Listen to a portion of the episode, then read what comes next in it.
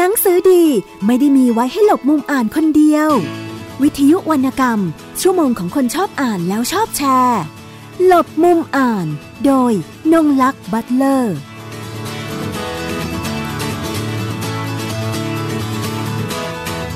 สวัสดีค่ะ คุณผู้ฟังทุกท่าน สัปดาห์นี้กลับมาพบกับรายการหลบมุมอ่านของวิทยุไทย PBS ค่ะ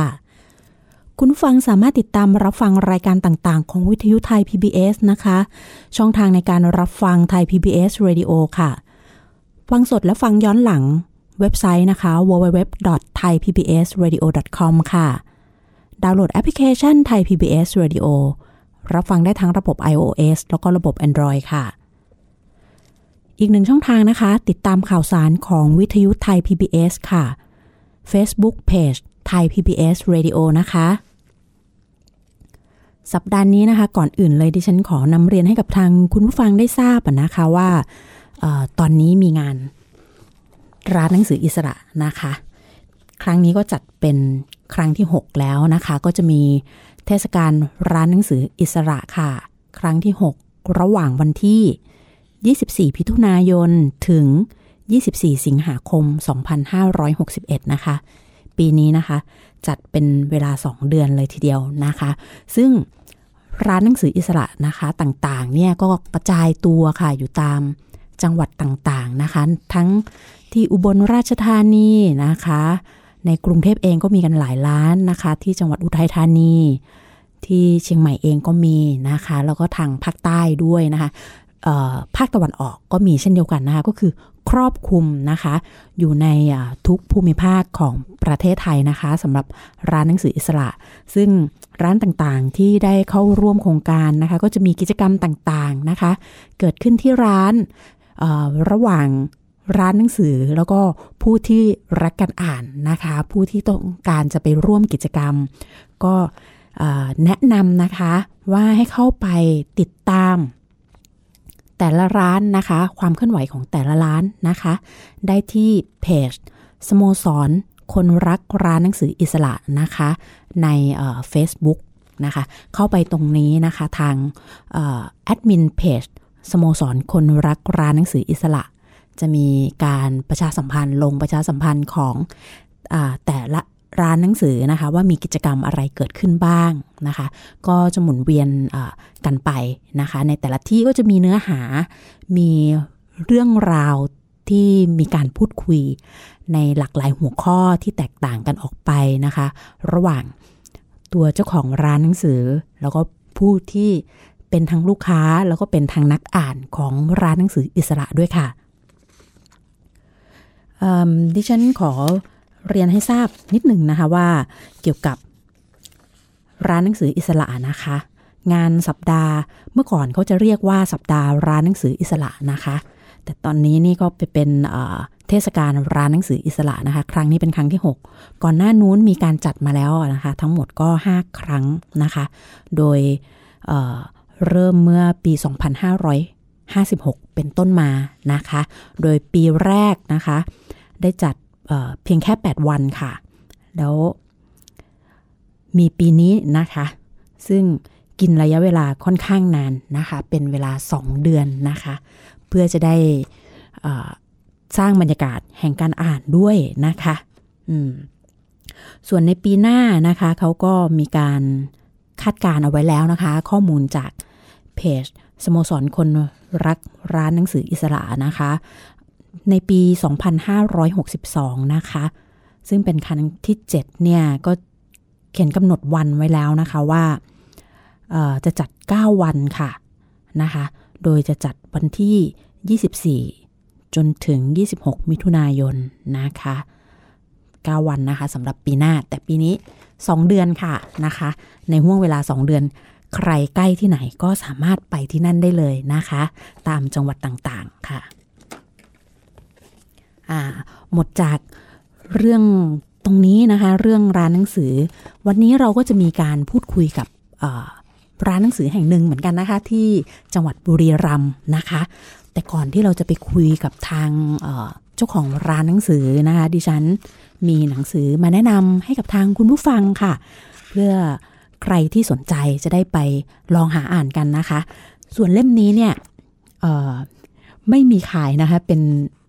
แจกฟรีนะคะ แล้วก็ไม่สงวนลิขสิทธิ์ด้วยนะคะ ในตัวเนื้อหาของทั้งเล่มนี้นะคะ เล่มค่อนข้างหนานทีเดียวนะคะ เป็นเย็บกี่ทั้งเล่มนะคะ เล่มนี้ดิฉันก็ได้รับอุปการะคุณมาเช่นเดียวกันนะคะ ก็คือเออทางผู้จัดทำได้ส่งมาให้ จึงขอนำมาเรียนให้กับทางคุณผู้ฟังได้รับทราบนะคะ ว่ามีหนังสือเล่มนี้เกิดมาในบรรณพิภพแล้วนะคะ ก็คือหนังสือชื่อ บัพพชนฮักกานะคะฮักกาจุจงนะคะ เล่มนี้นะคะ เขียนโดยคุณชำนาญพิเชษพันธ์แล้วก็คุณสมชายพิเชษพันธ์นะคะ เป็นเขียนร่วมกันนะคะ คือก่อนหน้านี้นะคะผู้เขียนนะคะ เคยเขียนหนังสือคนแคะไม่แคระฮาก้างินนะคะ เมื่อเดือนสิงหาคม 2560 นะคะ แล้วก็พิมพ์เสร็จในกันยายน 2560 นะคะ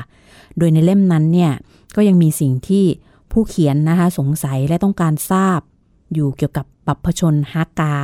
อีกหลายประการนะคะ เช่นทำไมฮากาจึงเดินทางมาอยู่ประเทศไทยกันมาก กระจายไปทั่วประเทศ โดยที่สำหรับชาวฮักกาที่อำเภอองครักษ์จังหวัดนครนายกนั้น มีชาวฮักกาท่านหนึ่งมีชื่อที่ผู้เขียนเรียกว่า พัดฉอยโก เป็นผู้เบิกเบิก ไปอยู่ที่อำเภอองครักษ์ก่อน จากนั้นก็อุปถัมภ์ชาวฮักกาคนอื่นๆ ไปอยู่ที่อำเภอองครักษ์จำตามมาอีกจำนวนหนึ่งนะคะ ในเล่มนี้นะคะเราก็จะเห็นการกระจายตัวของชาวฮักกา หรือฮักกาก็ได้นะคะ อันนี้ดิฉันอ่านตามที่ออกเสียงนะคะ โดยเฉพาะนะคะ ในจังหวัด ราชบุรี กาญจนบุรี นครสวรรค์ เชียงราย หาดใหญ่ เปตง ภูเก็ต และที่อื่นๆนะคะอีกหลายแห่งนะคะที่มีชาวฮักกาอยู่จำนวนมากกว่ามากนะคะ ดังนั้นนะคะจึงเป็นเรื่องที่น่าสนใจค่ะว่าชาวฮักกาอย่างเงี้ยค่ะ มีความเป็นมาอย่างไรถึงได้ไปอยู่ที่นั่นที่นี่นะคะบัพชนของท่านเหล่านั้นมีถิ่นที่เดิมอยู่ที่ไหน ประกอบอาชีพอะไรบ้างนะคะ และยังมีเรื่องอะไรอีกเพิ่มเติมนะคะ เกี่ยวกับชาวฮักกา ซึ่งน่าสนใจก็อย่างเช่น ความเป็นอยู่และวัฒนธรรมของบัพชนฮักกาในประเทศจีน ภาษาฮักกาที่มีสำเนียงแตกต่างกันมากมายนะคะ หลายสำเนียง อาหารการกินค่ะของชาวฮักกา ที่แตกต่างไปจากชาวจีนชาติพันธุ์อื่น ๆนะคะ เรื่องเหล่านี้ละค่ะจึงเป็นเรื่องที่ ผู้เขียนนะคะอยากจะศึกษาเพิ่มเติม และเมื่อได้ศึกษาเพิ่มเติมแล้ว ก็ไม่ต้องการให้สิ่งที่ศึกษาไว้ เป็นประโยชน์เฉพาะผู้เขียนเท่านั้นนะคะ ด้วยเหตุนี้ละค่ะ จึงได้พิมพ์หนังสืออีกเล่มหนึ่งขึ้นมานะคะ เพื่อจะได้อ่านคู่กันเลยค่ะ กับเล่มที่ดิฉันเอ่ยถึงก่อนหน้า เล่มก่อนหน้าคือ คนแคะนะคะ ไม่แคระฮักกางินนะคะ หนังสือเล่มนี้นะคะ ก็เลย เกิดขึ้นมาอีกหนึ่งเล่มนะคะ ก็คือเล่มที่ชื่อว่า บัพชนฮักกานะคะ สิ่งที่ผู้เขียนเขาได้เพิ่มเติมเข้าไป และบันทึกไว้ในหนังสือเล่มนี้นะคะ บางกรณียังเป็นที่ถกเถียงกันอยู่ ระหว่างผู้รู้ต่างๆ เหมือนว่าเรื่องเหล่านั้นยังไม่เป็นที่ยุติสิ้นสุดไปในทางใดทางหนึ่ง บางเรื่องเป็นเรื่องที่แหล่งข้อมูลเห็นแตกต่างกัน อาจเป็นเพราะผู้ที่บันทึก ต้นฉบับไว้ให้ความสำคัญที่แตกต่างกัน หรือได้ข้อมูลมาไม่เหมือนกันนะคะ ดังนั้นค่ะเรื่องต่างๆเหล่านั้นนะคะ ก็คงต้องพิจารณาเองประกอบกับแหล่งข้อมูลอื่น ๆ ที่สอดคล้องกันว่า ข้อเท็จจริงไหนจะถูกต้องมากกว่ากันนะคะะในเล่มนี้นะคะ ผู้เขียนทั้งสองท่านนะคะ เดี๋ยวดิฉันจะอ่านให้ฟัง เกี่ยวกับตัวเนื้อหานะคะสารบัญนะคะในหน้าสารบัญเนื้อหาบางส่วนละกันนะคะ ว่าเขาก็จะมีการพูดถึงเท้าความนะคะ ตั้งแต่จีนในอดีตนะคะ ว่าจีนในยุคต่างๆ เป็นอย่างไรยุคโบราณ ยุคจักรพรรดิยุคสาธารณรัฐนะคะแล้วทีนี้ก็มาเจาะลงตรงเรื่องที่เกี่ยวกับชาติพันธุ์ฮักกาค่ะ ก็จะพูดถึงที่มาของฮักกานะคะ เป็นผู้เคลื่อนย้ายถิ่นที่อยู่เป็นคนจนนะคะ มีหลากหลายมากเลยนะคะ เป็นทั้งนักสู้นะคะ แล้วก็จะมีบ้านดินทูโหลนะคะ เป็นเกษตรกรและช่างฝีมือ เป็นผู้ฝ่ายการศึกษานะคะ มีการพูดถึงเรื่องอาหาร เรื่องภาษา มีเรื่องเกี่ยวกับสะพ้ายเด็กถุงย่องชิดด้วยนะคะ มีเรื่องการพนันและการดื่มเหล้า มีทั้งเพลงชาวเขาซันซันกอด้วยนะคะ ทีนี้ค่ะ หลังจากนั้น เมื่อชาวฮักกาจากบ้านบ้านเกิดเมืองนอนไปแล้วเนี่ยค่ะ พวกเขามีการเดินทางอย่างไรบ้างนะคะ ไปพำนับ หรือว่าพักอาศัยตั้งถิ่นฐานอยู่ที่ใดบ้าง ก็จะมีมาตรงนี้ด้วยเช่นเดียวกันนะคะ ซึ่งจะได้อ่านและรับรู้เรื่องราวของฮักกาจากในหนังสือเล่มนี้นะคะ ตั้งแต่เขาเดินทางเลยค่ะ ไปอยู่ทั่วโลก อ่าแล้วก็เดินทางมาจนถึงในอาเซียนของเราในเอเชียของเราทั้งจากซัวเถาต้องไปที่ฮ่องกงก่อนนะคะ แล้วก็เดินทางถึงอินโดนีเซียนะคะ แล้วก็จากอินโดมาไทยนะคะ อันนี้ดิฉันเล่าย่อๆก่อนนะคะ เพราะว่าเส้นทางการเดินทางของฮักกาเนี่ยไปทั่วโลกจริง ๆ ค่ะนะคะจากตัวแผนที่นะคะที่ทางผู้เขียนได้นำมาเรียบเรียงให้อ่านนะคะ เราจะไม่ได้รู้เรื่องของฮักกา แค่เพียงเฉพาะในประเทศจีนเท่านั้นนะคะ เขาไปอยู่ที่ไหนกันบ้าง มีทั้งในอเมริกาเหนือและใต้นะคะ ตามเกาะต่างๆ และแอฟริกาใต้นะคะ รวมถึงในยุโรปด้วยค่ะ อ่า ทีนี้ใกล้ตัวเรามาหน่อยก็จะแถบบ้านเราใช่ไหมคะ จะมีที่ไหนบ้างก็ทั้งติมอร์ตะวันออก ออสเตรเลีย อินโดนีเซีย สิงคโปร์ มาเลเซีย ฟิลิปปินส์ เวียดนาม แล้วก็พม่านะคะ ส่วนทีนี้ละค่ะ ช่วงท้ายของเล่มนะคะ ก็จะเป็นเกี่ยวกับบรรพชนฮากกาในไทยนะคะ ว่ามีความเป็นมาอย่างไรบ้าง มีใครบ้างนะคะ จะมีการไล่เรียงลำดับนะคะ ให้เราได้อ่านกัน เล่มนี้นะคะ เดี๋ยวในช่วงที่สองของรายการเนี่ยดิฉันจะคุยกับผู้ที่เกี่ยวข้องด้วยนะคะ ว่าในกรณีที่คุณผู้ฟังบางท่าน นะคะ สนใจที่อยากจะรับรับทราบเรื่องราวนี้ค่ะ บัพชนฮักกาเนี่ยเอาละหนังสือไม่ได้มีการวางจำหน่าย เป็นรูปแบบการแจกฟรีนะคะ แล้วจำนวนพิมพ์ก็คงจะไม่ได้เยอะมาก มีความเป็นไปได้ไหมในอนาคตที่เราจะได้อ่านเล่มนี้ในลักษณะรูปแบบการอ่านแบบออนไลน์เป็นอีบุ๊กนะคะ ซึ่งเราจะมาคุยกันในช่วงที่ 2 ของรายการนะคะ โดยในช่วงแรกนี้นะคะ เดี๋ยวเราพักกันสักครู่หนึ่งนะคะ เดี๋ยวช่วงที่ 2 ของรายการเราจะกลับมาพูดคุยนะคะ กับบุคคลที่สำคัญอีกคนหนึ่งนะคะ เป็นทั้งเจ้าของร้านหนังสือ และจะมาเล่าเรื่องราวของบัพชนหากาให้กับเราได้รับทราบด้วยนะคะ เดี๋ยวพักกันสักครู่หนึ่งค่ะ หนังสือดีไม่ได้มีไว้ให้หลบมุมอ่านคนเดียว วิทยุวรรณกรรม ชั่วโมงของคนชอบอ่านแล้วชอบแชร์ หลบมุมอ่าน โดยนงลักษ์บัตเลอร์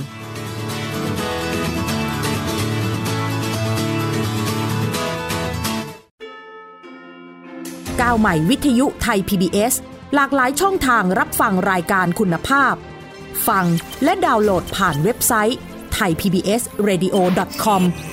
ผ่านแอปพลิเคชัน Thai PBS Radio บนสมาร์ทโฟน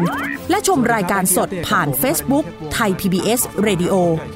สนใจเชื่อมสัญญาณรายการ โทร 02 790 2528 และ 02 790 2529 วิทยุไทย PBS ข่าวสารสาระเพื่อสาธารณะและสังคม ทับรายการใหม่จากวิทยุไทย PBS www.thaipbsradio.com วันจันทร์และอังคาร 16 นาฬิกา ไปท่องเที่ยวสัมผัสวิถีชีวิตคนพื้นถิ่น เคล้ากับเสียงเพลง ในรายการ ทัศนาพาเพลิน วันพุธ 16 นาฬิกา เล่าทุกเรื่อง มองทุกมุม ทั่วทุกสารทิศของเมืองไทย ในรายการ เล่าเรื่องเมืองไทย วันศุกร์ 15 นาฬิกา เรื่องของผู้หญิงก็ต้องให้ผู้หญิงเล่า กับรายการ Women Story แล้วเวลา 15 นาฬิกา 30 นาที เปิดพื้นที่ให้น้องๆ เยาวชน โชว์ทุกเรื่องดีๆ ที่อยากจะเล่าสู่กันฟัง กับรายการ Teen Space รายการใหม่ รายการดีที่นี่ที่เดียว วิทยุไทย PBS ฟังดีที่ www.thaipbsradio.com และแอปพลิเคชัน Thai PBS Radio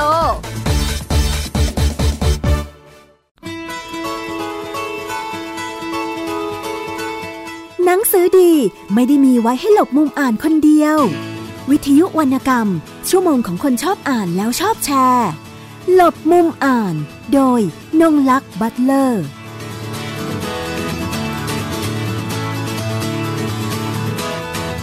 กลับเข้ามาสู่ช่วงที่ 2 ของรายการหลบมุมอ่านวิทยุไทย PBS นะคะ คุณผู้ฟังยังอยู่กับดิฉันนงลักษ์บัตเลอร์ผู้ดำเนินรายการค่ะ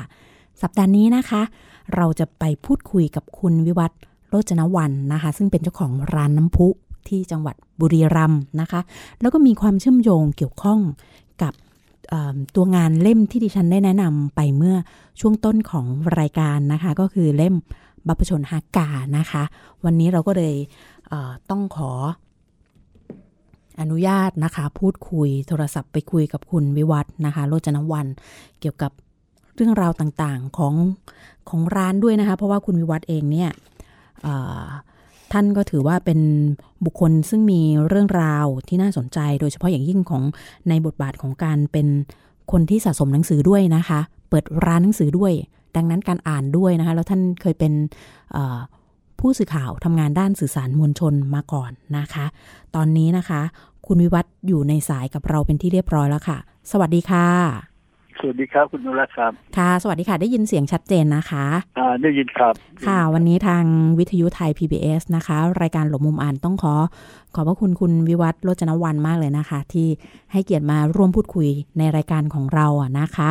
ค่ะ ครับ โดย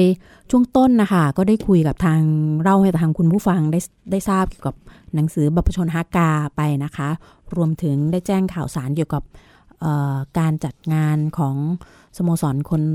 รักร้านหนังสืออิสระกันไปนะคะ อันแรกเบื้องต้นเลยอยากจะให้คุณวิวัฒน์ได้ช่วยเล่าถึง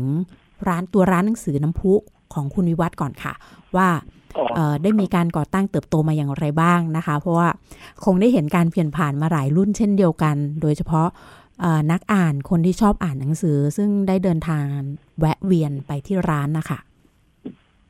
ต่อครับคืออย่างนี้ครับเอ่อด้วยความเป็นคนที่ผ่านการเคลื่อนไหวทางการเมืองเป็นผู้สนับสนุนนะครับ ไม่ใช่เป็นตัวตัวเอก เราเราก็กลับบ้านหลังจากเกิดเหตุการณ์ 2519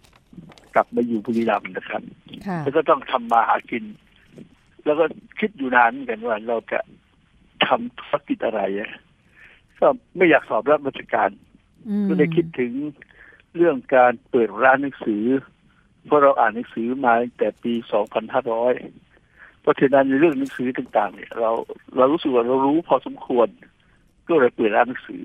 นะครับอืมเราเปิดร้านหนังสือครั้งแรกนี่ พศ 2524 นะครับ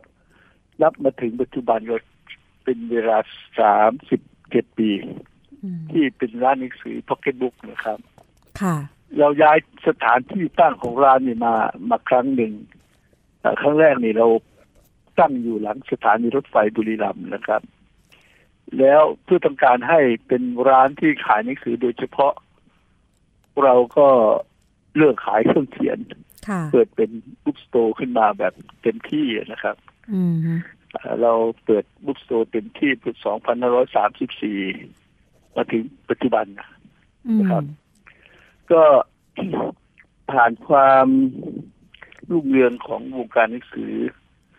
จนถึงวินาทีเนี่ยเอ่อการจำหน่ายหนังสือเนี่ยซบเซาลงนะครับเอ่อผมผมไม่ทราบว่าอยากคุณตรงรักเนี่ยอยากจะทราบเรื่อง เกี่ยวกับวงการหนังสือโดยรวมไหมครับ อยากจะให้ช่วยเล่าด้วยค่ะ เพราะว่าโดยอายุการยืนพื้นที่นะคะ อยู่ในของแวดวงหนังสือคือของคุณวิวัฒน์เองเนี่ย ก็ถือว่าเป็นบุคคลที่สำคัญอีกคนหนึ่งซึ่งเห็นการเปลี่ยนผ่านตรงนี้ด้วยนะคะ ก็เลยอยากจะให้เล่าตัวภาพรวมด้วยดีเช่นเดียวกันค่ะครับทางผู้ฟังจะได้รับทราบเพราะว่าก็เป็นคนอีกรุ่นว่าค่ะหลัหลังจากเปิดเปิดร้านครั้งแรกเนี่ย2124 เนี่ย การขายพ็อกเก็ตบุ๊กเนี่ยจะเติบโตมากที่สุดเอ่เมื่อถึงปี 2534พพอถึงปี 2535 นี่เอ่คนไทยเราตื่นตัวกับการเคลื่อนไหวทางการเมืองนะครับ เพราะฉะนั้นนี่นิตยสารหนังสือเล่มที่เรียกว่าพ็อกเก็ตบุ๊กเนี่ย ก็ออกมาเยอะมาก บริษัทก็ออกพ็อกเก็ตบุ๊กโดยเฉพาะมาเยอะอมรินทร์ Book Center ของของเครือแพรวเนี่ยก็ พิมพ์หนังสือออกมา ทุกแห่ง เอ่อตอนรุ่งเรืองนี่พ็อกเก็ตบุ๊กมีห่อหนังสือเข้ามาทุกวัน ค่ะ ผมทำลำดับเอ่อลำดับร้านเอ่อผู้จัดจำหน่ายหนังสือ ตอนยุคยุคก่อนถึงปี 2540 นี่ มีร้านส่งหนังสือมาให้เรานี่ประมาณ 30 กว่าบริษัทนะครับอืมการออกหนังสือพ็อกเก็ตบุ๊กนี่มีทุกวันมีทุก ปกเดือนละหลายปกก็เคยสำรวจว่า ในช่วงปี 2530 เศษๆเนี่ย มีหนังสือพ็อกเก็ตบุ๊กออกมาทุกวันครับ เดือนหนึ่งจะเป็นร้อยปกอืมเพราะฉะนั้นนี่ร้านเนี่ย ไม่มีที่สำหรับโชว์ปกหนังสือ เราก็จะโชว์หนังสือด้วยวิธีนอน แล้วก็วิธีตั้งนะครับ ก็เห็นด้วยสันหนังสือ แต่เมื่อถึงปี 2555 เป็นต้นไปนี่ การขายหนังสืออ่าซบเซามากๆนะครับอืมในกรณีของ Pocket Book เอ่อสออาการมาก่อนแมกกาซีนทั้งหลาย แล้วพอถึงปี2505เกือบ60 เนี่ย ก็สู่แนวโน้มที่ตกต่ำที่สุดก็คือแมกกาซีนเนี่ย รายรายสัปดาห์รายปักษ์รายเดือนเนี่ย หยุดผลิตกันหมดนะครับ แผงหนังสือพิมพ์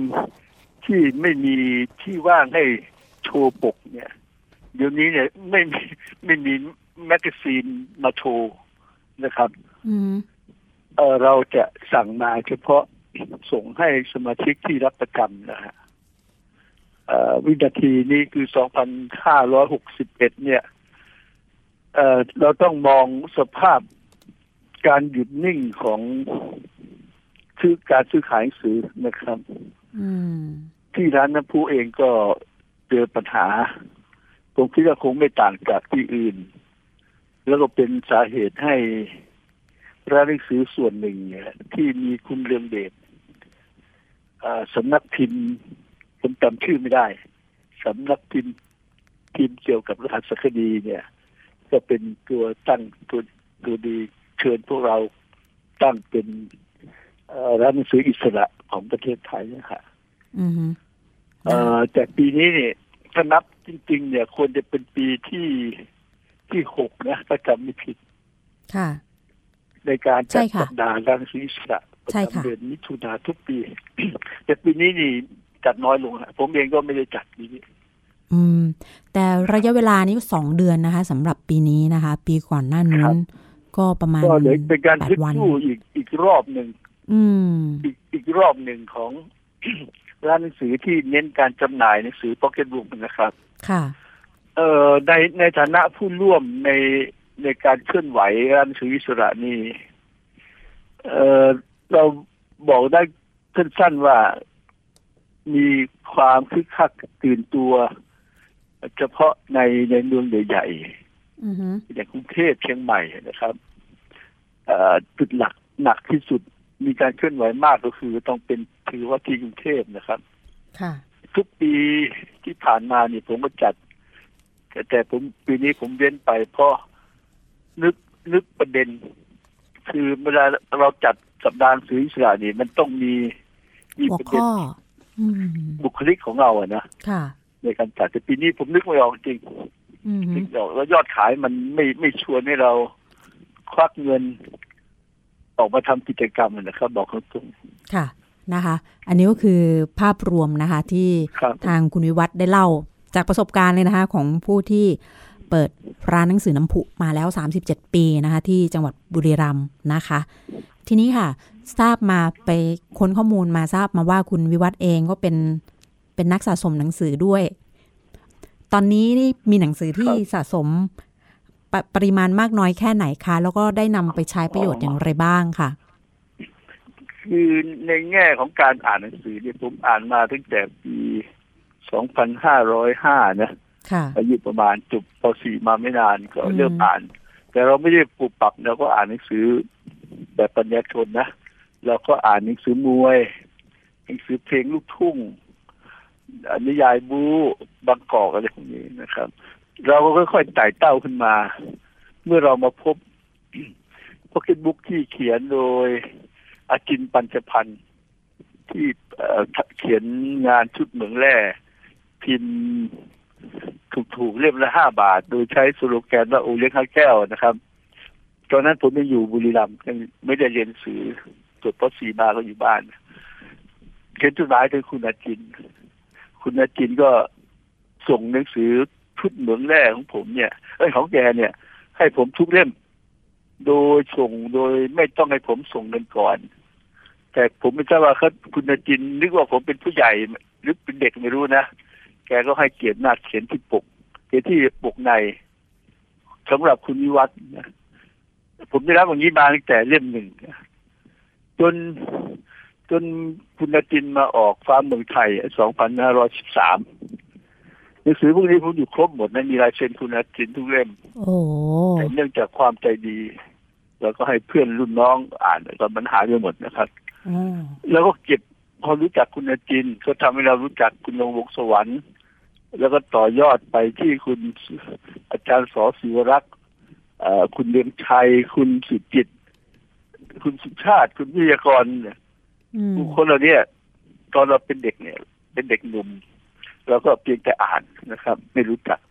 แล้วพอเราโตขึ้นเป็นเจ้าของร้านหนังสือเราก็เดินไปหา ของรุ่นที่เหล่านี้นะครับ หนังสือผมเองก็เก็บมาของบุคคลเหล่านี้เยอะ แต่เป็นการเก็บสะสม ไม่ได้เก็บเอาหนังสือเก่าไปขายในในในหน้าในหน้าเฟซบุ๊กนะเพราะว่าเสียดายหนังสือ แล้วมีคน ถามอยู่เรื่อยว่า ขายไหมเรื่องนู้นเรื่องนี้ผมบอกผมไม่ได้ขายหรอกเพราะว่า เราไม่ได้เริ่มต้นที่การเป็นนักสะสมเพื่อจะมาเป็นนักขายหนังสือเก่าเลยฮะหนังสือเราหนังสือผมที่เก็บนี่ ผมว่าเป็นจำนวน ไม่รู้ว่าจะถึงหมื่นเล่มไหมนะเพราะว่าผมอยู่ที่บ้าน แห่งหนึ่งอยู่บ้านแม่อีกแห่งหนึ่งก็กระจัดกระจาย ยังไม่มีเวลาที่ที่จะไปเอามารวบรวมนะครับเพราะว่ามันพูดจริงก็คือการเก็บหนังสือเนี่ยมันเปลืองที่เปลืองที่มาก แล้วก็เป็นภาระสำหรับเราเมื่ออายุมากขึ้นนะฮะหนึ่งเราอายุมากเนี่ย เราเอาสือเก่ามาอ่านเนี่ย มันจะจะเจอปัญหาเรื่องกลิ่น เรื่องฝุ่น ตอนหลังนี่แทบจะไม่ได้เปิดหนังสือเก่ามาอ่าน ก็สมัยก่อนเนี่ย ส่วนใหญ่เขาจะพิมพ์หนังสือด้วยกระดาษกระดาษปรูปนะฮะแล้วนี้ก็คือสะท้อนได้เห็นว่า การเก็บหนังสือมาก ผมบอกลูกค้าผมประจำว่า อย่าซื้อหนังสือทีละเยอะคุณมาซื้อทีละเล่ม เล่มที่อยากอ่านเลยใช่ไหมคะใช่ไหมฮะแต่นักอ่านส่วนใหญ่จะติดนิสัยเห็นหนังสือ นักเขียนที่เราชอบแนวที่เราปวดปานเนี่ย เราก็จะซื้อซื้อไปเก็บ แล้วก็คิดว่าวันหนึ่งเนี่ยเราก็จะตามมาอ่านให้หมดทุกเล่มครับ เอ่อการเก็บหนังสือของคนทั่วไปนี่ ไม่ได้เป็นนักจัดรายการอย่างคุณนงรักนี่นะครับ โอกาสที่จะอ่านหนังสือทุกเล่มที่ซื้อมานี่ ผมว่ามันน้อยฮะ เป็นไปยากนะครับผมก็เตือนเด็ก ลูกค้ารุ่นเล็กๆว่า อย่าอย่ามันโลภมากในการเก็บหนังสือเนี่ยเพราะพออายุมากเมื่อไหร่เนี่ยหนังสือที่สะสมเนี่ยมันจะกลายเป็นเป็นภาระในการเก็บรักษา จะขายก็เสียดาย มันเป็นอาการชลาคสังที่ยินยินมากเนี่ยเราเห็นหนังสือกองเป็นเป็นภูเขาอะก็เราไปจัดการอะไรกับมันไม่ได้ค่ะอันนี้คือความรู้สึกของผมนะครั บการเป็นนักสะสมหนังสือ ค่ะ คือตัวผู้จัดเองก็รู้สึกประทับใจค่ะ ที่ทางนักสะสมหนังสืออย่างคุณวิวัฒได้บอกเล่าประสบการณ์อย่างตรงไปตรงมานะคะ ให้กับทางคุณผู้ฟังได้รับทราบ เพราะว่าตัวเองก็คงมีปัญหาเช่นเดียวกันค่ะ คือนอกจากเยอะแล้วทีนี้ยังต้องไปนั่งแยกหมวดหมู่ค่ะ เวลาสำหรับที่จะต้องเอามาใช้ในการทำงานนะคะ แล้วยัง ต้องไปเพิ่มภาระด้วยการต้องเขียนเรื่องย่อแปะเอาไว้ด้วยว่า เล่มนี้เป็นเนื้อหาแบบไหน และยัง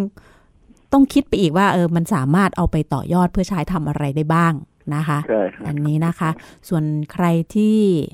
ชอบซื้อจำนวนเยอะๆนะคะ ก็อาจจะลดลงบ้างนะคะ เอาเล่มที่เราอยากจะอ่านจริง ๆนะคะครับมีความคิดอยากจะนำหนังสือบางเล่มซึ่งเอ่อมาจัดแสดงที่ร้านบ้างไหมคะ ที่ร้านน้ำพุ ให้คนได้ชมนะคะไม่ให้ยืม ก็เรื่องเรื่องการจัดนิทรรศการเนี่ย มันจะมีปัญหาอืมเอ่อหลายๆอย่างนะเช่นเช่นสถานที่ไม่อำนวยเราไม่มีคนดูแลหนังสือ ผมเคยจัดอยู่ช่วงหนึ่งนะ ตอนที่เขามีออกหนังสือร้อยเล่มที่คนไทยควรอ่านนะค่ะผมก็เก็บรวบรวมมาเนี่ย ได้สักประมาณครึ่งหนึ่ง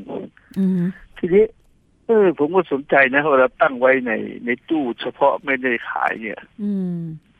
คนไม่ค่อยสนใจนะอืม ผมผมมีความรู้สึกว่า เราเนี่ยเป็นนักอ่านนักสะสมขายหนังสือ พยายามจะโชว์หนังสือที่ถือว่ามีคุณค่านะแต่นักอ่านเวลาเข้ามาที่ร้านเนี่ยเขาไม่ค่อยสนใจนะ อืมไม่ค่อยสนใจเท่าที่ควรผมก็เลยคิดว่า เออชุมชนการอ่านหนังสือแบบเอาจริงเอาจังเนี่ยอย่างเอาใจใส่เนี่ย มันมันมันมีขึ้นจริงหรือเปล่าในประเทศเราอะนะค่ะ หรือมันมีเฉพาะเมืองใหญ่ๆผมไม่แน่ใจนะคอืรับมวินาทีนี้ ไม่ใช่ว่าการขายหนังสือวิดีพอให้เรามองภาพลบเอ่อในในวงการหนังสือของเรานะแต่มันรู้สึกว่ามัน ไม่ไหวเหงาๆไงชอบคุณนะผมคุณนรักเป็นหรือเปล่าไม่รู้อาจจะด้วย เอ่อคือคือตอนนี้สื่อสังคมออนไลน์ก็ค่อนข้างจะเข้ามีเข้ามามีบทบาทนะคะใช่จริง ๆ เนี้ยใช่พอใช่ทีเนี้ยชุมชนมันเลยเข้าเข้าไปอยู่ในชุมชนออนไลน์นะคะได้เอ่อใช่ก็จะมีกลุ่มคนรุ่นใหม่ที่เขาอ่านกันเป็นจริงเป็นจังแบบเป็นเรื่องเป็นราวเขาก็ตั้งกลุ่มเพื่อจะพูดคุยแลกเปลี่ยนกันนะนะคะครับเออทีเนี้ยใน กรณีที่บางคนก็เป็นรุ่นกลางเก่ากลางใหม่ก็อาจจะรู้สึกว่าเออมันไม่ได้เกิดชุมชนแบบนี้ขึ้นมา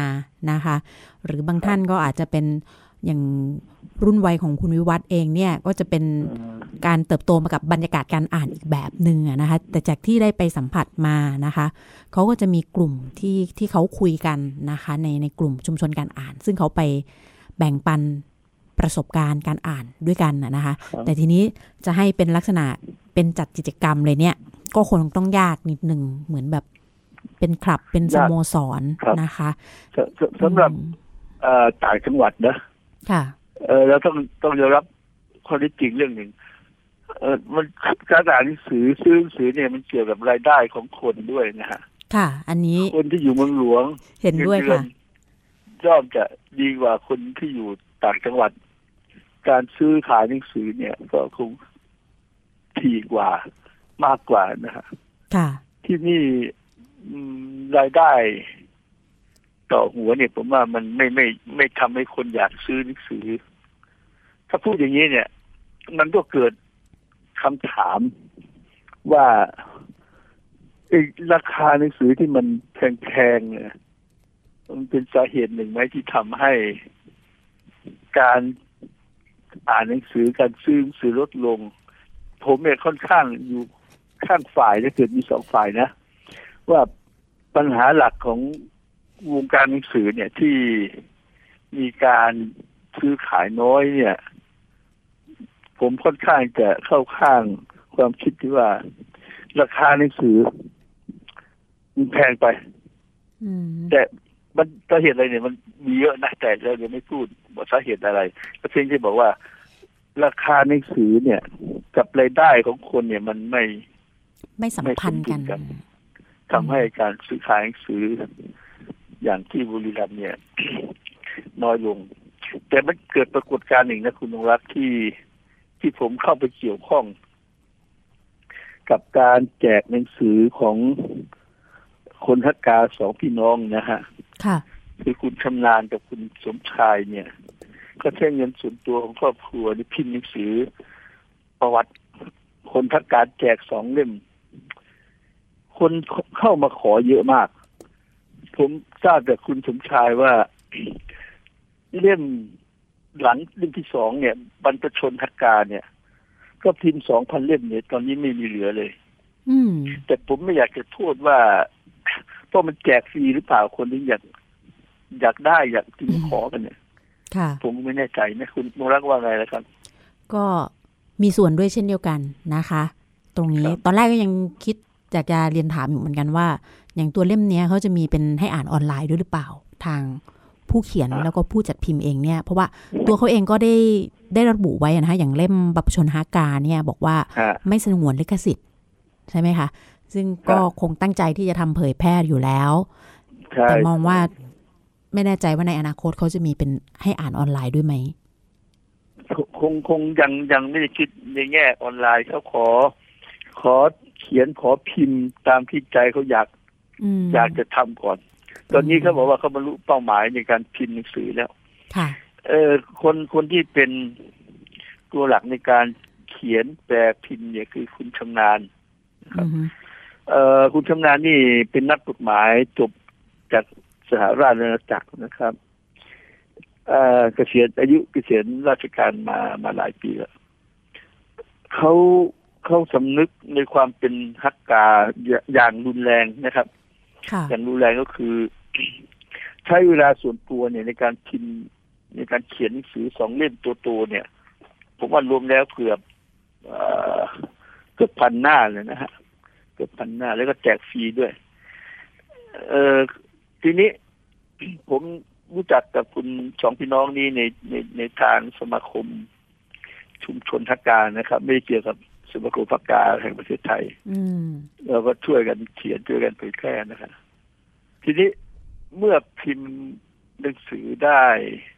ตามเจตนารมณ์เนี่ย ผมว่ากำลังจะจัดวาระคุยกันสำหรับคนที่มีความคิดอยากจะเผยแพร่ ชาติพันธุ์ฮักกาของของตระกูลเราอะนะ มันมีคุณนพดลชวานกรอีกคนอืมแล้วบอกว่าเราเรายังสามารถนำเนื้อหาของชาติพันธุ์ฮักกาเนี่ย ไปต่อยอดเป็นสื่ออย่างอื่นได้ไหม ใช่ค่ะเอ่ออันนี้เห็นด้วยนะคะว่าควรควรจะมีการจัด เพราะว่าในตัวหนังสือก็เป็นการการเผยแพร่ไปแล้วรูปแบบหนึ่งใช่ไหมคะ ทีนี้ในการจัด ตัวกิจกรรมมีการพูดคุยเนี่ยมันเกิดปฏิสัมพันธ์ในลักษณะอีกรูปแบบหนึ่งนะคะ แล้วก็ เราสามารถที่จะเห็นหลากมิติเราย่อๆอะไรอย่างเงี้ยนะคะ ในในครับกระบวนการที่จะทำได้นะคะมีความน่าสนใจโดยเฉพาะถ้าสามารถเชื่อมโยงไปถึงลูกหลานซึ่งอาจจะเป็นเด็กอายุสักประมาณยี่สิบต้นๆเป็นต้นอะนะคะ ให้เขาได้มาร่วมรับทราบแล้วอาจจะให้เปิดโอกาสให้เขาได้ร่วมพูดคุยด้วยนะคะ ว่าครับเออเขารับทราบเรื่องราวของบัพชนของเขาอย่างไรบ้างนะคะ ในมิติในมุมมองของเขาอย่างเงี้ยค่ะนะคะ ก็ก็อยากให้จัดนะคะ ถ้าจัดยังไงเดี๋ยวจะรอติดตามข่าวเอ่อผมจะเป็นคนกลางในการประสานกับคุณนพดลชวานกรแห่งศูนย์พัฒการศึกษากรุงเทพนะ ตอนนี้เขาเขาทดลองพิมพ์คอนเทนต์สั้นๆ ลงลงในในเฟซบุ๊กแต่แต่ผมเคยคุยกับทีมงานที่เราคุ้นเคยกันเนี่ย ผมว่าถ้าเฟซบุ๊กเนี่ย การตามอ่านเนี่ย มันไม่ประติดประต่อ อยากให้ทำเป็นเว็บไซต์เพื่อจะได้แบ่งเป็นคอลัมน์เหมือนกับหนังสือพิมพ์นะค่ะแต่มันมีค่าใช้จ่ายอืมเพิ่มขึ้นอืมก็ยังไม่ได้คุย แต่คิดว่าภายในเดือนสองเดือนเนี้ยจะนัดคุยกันว่าจะเผยแพร่ยังไง คิดว่าถ้าได้จัดคุยกันภายในเนี่ยก็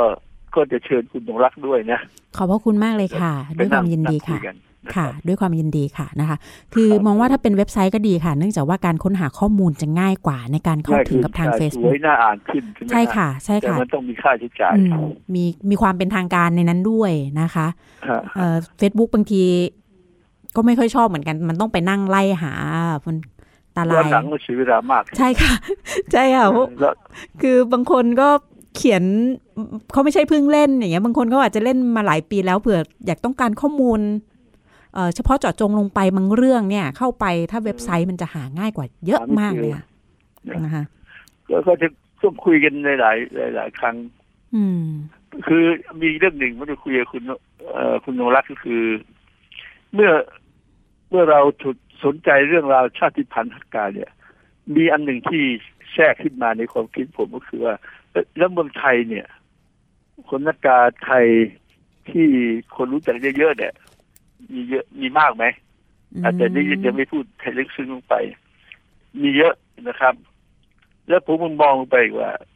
คนฮักกาเนี่ย ที่อยู่ในวงการสื่อมวลชนเนี่ยมีไหมผมก็ตามดูมีครับ มีเยอะด้วยค่ะทีนี้มันมันจะมีมีเอ่อเขาเรียกอะไรเออมันสะดุดนิดหนึ่งก็คือว่า เพื่อจริง ๆ แล้วนี่เขาอยากเปิดเผยไหมว่าเขาเป็น เป็นชาวฮักกาอืมเพราะว่า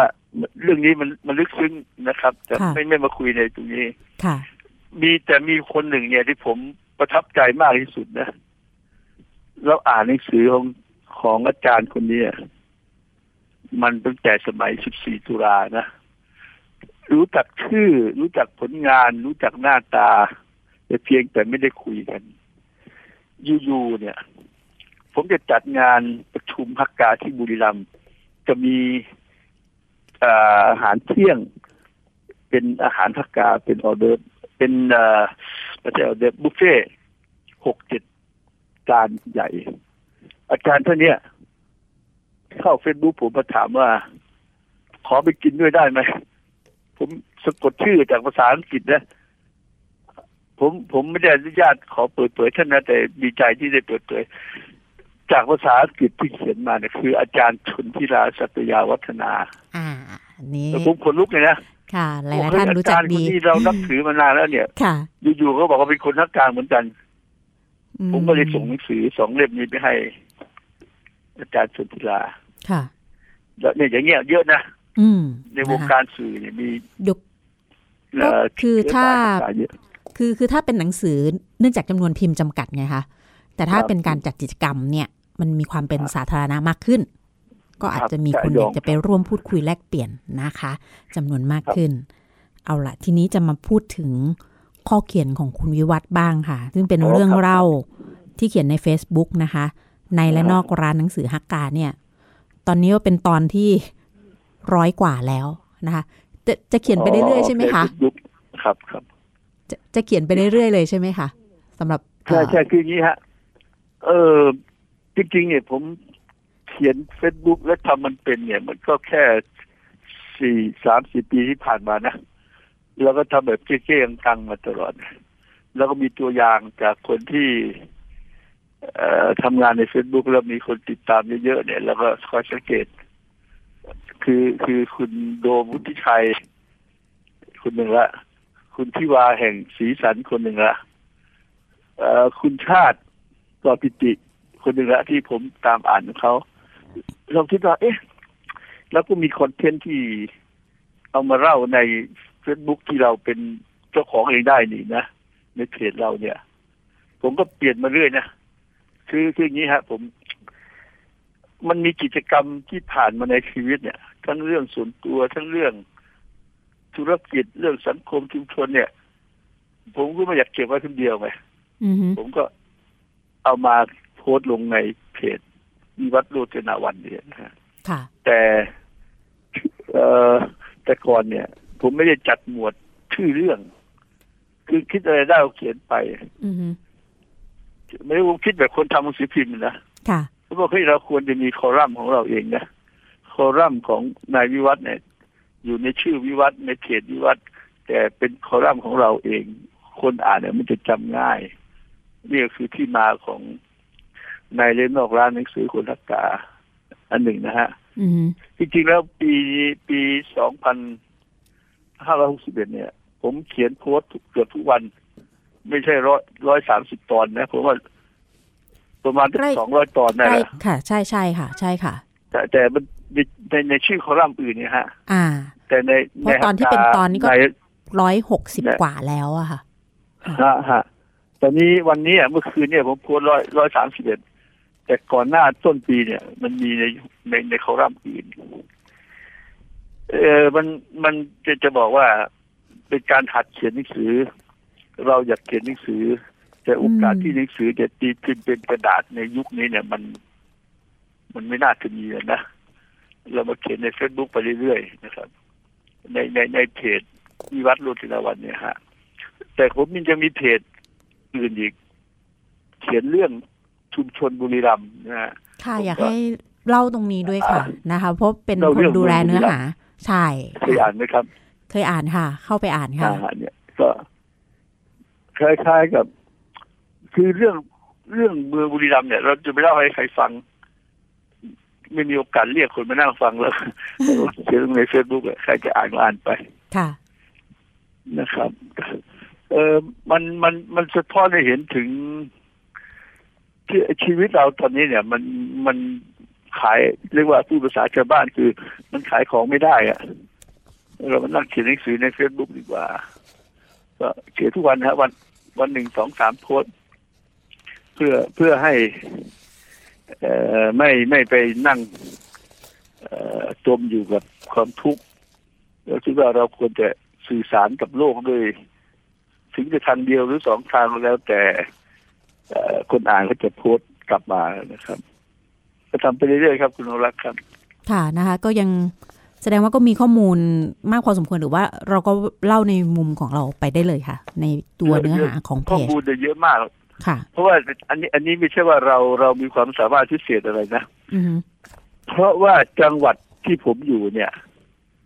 ไม่มีคนทำงานประเภทนี้อืมประเภทไหน ประเภทที่ขุดคุยประวัติชุมชน ประวัติเมือง คนในคนในชุมชนที่เราถือว่ามีมีคุณค่าทางประวัติศาสตร์ของเมืองเลยนะในเมื่อไม่มีคนทำเนี่ย เรามีข้อมูลเราเราควรจะทำไว้อืมถ้าเราไม่ทำเนี่ย ข้อมูลมันก็จะหาหายยไปไปนะครับ ค่ะนะคะมีนาทีคิดอย่างนี้ครับ ค่ะนะคะ แล้วอย่างร้านหนังสือน้ำพุเองก็คงเปิดไปเรื่อยๆเลยใช่ไหมคะยังไม่มีเอ่อการทุกวันนี้เนี่ย เดือนที่แล้วเนี่ย ผมผมลองเออนำรายได้รายรับเนี่ยมา มามาประมวลเป็นระระบบนิดหนึ่งนะฮะเพื่อให้มองให้มองเห็นว่า เรามีรายรับรายรับเนี่ย ต่อเดือนแค่นนี้ค่าใช้จ่ายต่อเดือนแค่นนี้เนี่ย มันสามารถอยู่ได้ไหมซึ่งผลออกมาก็คือมันมันอยู่ไม่ได้ มันอยู่ไม่ได้นะครับ แต่แต่เรายังจำเป็นต้องอยู่ณบ้านตรงนี้เพราะเป็นที่พักเราแล้วก็จะมีมีรายได้จากการขายหนังสือ ส่งตามห้องสมุดบ้าง คือก็ไม่ถึงกับว่าเราต้องปิด แต่จะพูดง่ายๆก็คือมันก็คงไม่โตไปกว่านี้นะฮะอืมตอนนี้เวลาส่วนใหญ่ก็อยู่ที่การเขียน หนังสือลงในเฟซบุ๊กที่เราตั้งขึ้นมานะครับส่วนรายได้ วันข้างหน้ามันจะดีขึ้นยังไงนี่ก็บางทีมันก็ต้องปล่อยวางนะครับ ค่ะ ปล่อยวาง อืมเพราะว่ามันเป็นบ้านของเราเนี่ยก็ต้องอยู่ตรงนี้แหละนะครับ ค่ะ ก็ไม่ถึงกับเลวร้ายนักก็ ก็อยู่ๆไป ค่ะอยู่ๆเอ่ออยากจะเรียนถามอีกเอ่ออีกหนึ่งประเด็นนะคะ ว่าตั้งแต่เปิดมา37ปีแล้วนะคะสำหรับร้านหนังสือน้ำพุอะค่ะครับช่วงไหนซึ่งคุณวิวัฒน์รู้สึกว่ามันเรืองรองทั้งในเรื่องของ โอเค รายได้ด้วย แล้วก็จำนวนคนอ่านความ ความกระตือรือร้นความสนใจของคนที่อ่านคนที่รักหนังสือนะคะครับมีมีอยู่แน่นอนครับอือฮึคือบางบางทีเราหนึ่งเราคลุกคลีเข้าไปในในวงวรรณกรรมกับเพื่อนๆน้องๆที่เรารู้จักในสโมสรและเขียนภาคอีสานเอ่อเรามีความสุขที่ได้มีเพื่อนที่เป็นนักเขียนที่มีความคิดไม่ต่างกันมากอะนะฮะช่วงที่ดีที่สุด ในการทำร้านหนังสือในการเป็นนักกิจกรรมเนี่ย ก็ช่วงตกประมาณปีสองพันห้าร้อยสามสิบห้าขึ้นไปนะครับ ผมทำข่าวด้วยทำข่าวให้สุติมติชนด้วย รู้จักเพื่อนนักเขียนมากขึ้น เชิญนักเขียนมาพูดที่บุรีรัมย์ปีละสองสามครั้ง ผมเคยรวบรวมสถิติเฉพาะของคุณไพวรินเขางามเนี่ย ตั้งแต่เขาได้ซีไลท์มาสองพันห้าร้อยผมจำไม่ได้มันสามแปดหรือเปล่าไม่รู้นะสองห้าสามแปดจนถึงวันนี้ผมเชิญไพวรินมา มาพูดที่สถาบันการศึกษาบุรีรัมย์โดยเฉพาะราชพัฒบุรีรัมย์เนี่ยไพวลินมาพูดที่ผมเชิญมาเนี่ยสิบสองครั้งนะครับ คนอื่นไม่ได้นับนะครับ ก็ถือว่าช่วง 2530 ถึง 2545 เนี่ย 10ปีเนี่ย10ปีที่เราทำงานมาเนี่ยเป็นช่วงที่สนุกที่สุดนะครับ พอหลังจากเข้าปี2555นี่เอ่อผมจะไม่ค่อยได้เชิญนักเขียนที่เรารู้จักมา ผมเชิญมาเกือบหมดแล้วมั่งนักเขียนรุ่นรุ่นไล่ตั้งแต่สุชาติสวัสดิ์ศรีสุบุญเลี้ยงอืมทุกทุกคนในในแวดวงใกล้ๆกันเนี่ยผมเชิญมาหมดนะครับค่ะ แต่ช่วงนี้ต้องแม้แต่การจัดสัปดาห์ร้านหนังสืออิสระผมปีนี้ผมก็ต้องหยุดเพราะว่า เราดูแนวโน้มแล้วมันการเงินบรรยากาศ มันไม่เอื้ออำนวย ขอพักผ่อนปีหนึ่งนะคะก็คือก็จะไม่มีกิจกรรมนะคะที่ร้านน้ำพุนะคะสำหรับเอ่อเทศกาลร้านหนังสืออิสระ นะคะสำหรับปีนี้ใช่ไหมคะค่ะ แต่ก็ยังมีที่อื่นๆนะคะที่ที่จัดจัดกันอยู่นะคะ ก็จะมีเนื่องจากว่าอะไม่เป็นไรก็ไปร่วมที่ร้านอื่นก็ได้หรือว่าติดตามอ่านนะคะ จาก Facebook ของคุณวิวัฒน์โรจนวันก็ได้นะคะครับเรื่องนอกในร้านหนังสือฮักกานะคะ ที่ได้ถ่ายทอดเรื่องเล่าออกมา มีน่าประทับใจหลายเรื่องนะคะมีมีประทับใจคนที่มาที่ร้านคนไหนเป็นพิเศษบ้างไหมคะในระยะนี้ก็มีนะฮะพวก เอ่อพวกนักเขียนที่เราเคยเชิญมากลายเป็นเพื่อนกันหลายคนฮะ ค่ะ หลายคนนะคะ ยังติดต่อกันอยู่ยังมีเฟซบุ๊กคุยกันทุกวันนะครับ อืม เอ่อก็ก็คิดว่ามันเหมือนกับการทำงานหรือว่าการใช้ชีวิตช่วง ไม่ใช่ว่าสุดท้ายนะแบบในในช่วงในช่วงปลายๆอะเอ่อเราก็มีความสุขอยู่กับมัน ไม่ไม่ได้คิดถึงเรื่อง ว่ามันไม่ดีอะไรนะก็มีความสุขไปวันวันวันๆนะครับค่ะแล้วก็ต้องขอบคุณคุณนรักษ์ที่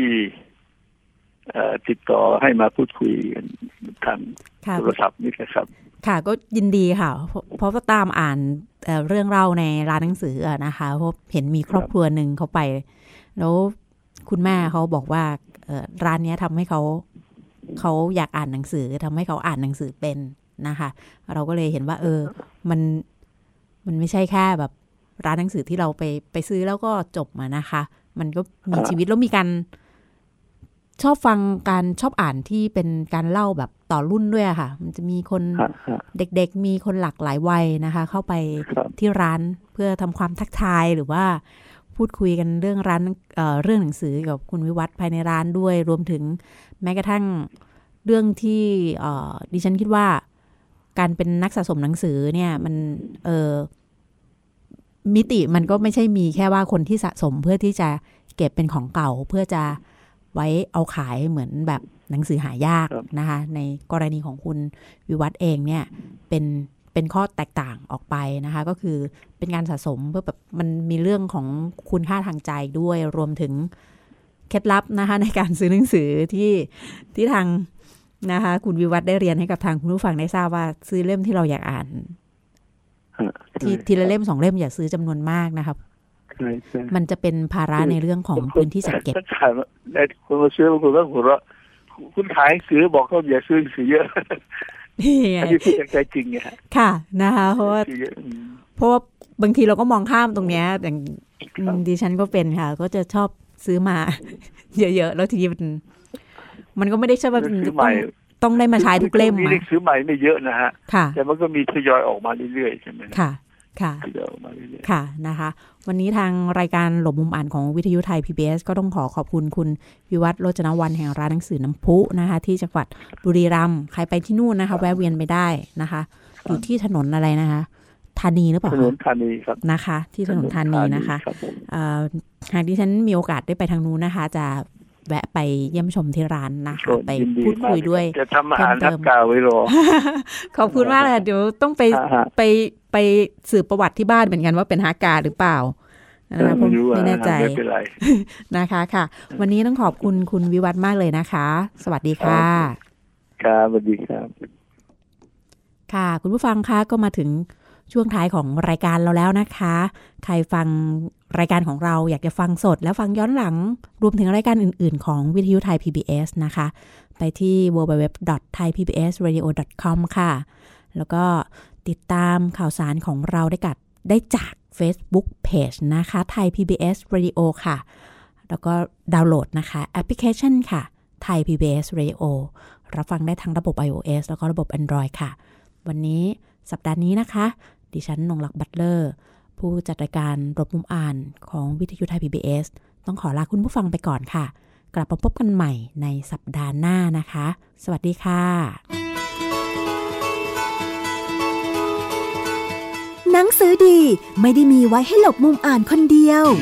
วิทยุวรรณกรรม ชั่วโมงของคนชอบอ่านแล้วชอบแชร์ หลบมุมอ่าน โดยนงลักษ์บัตเลอร์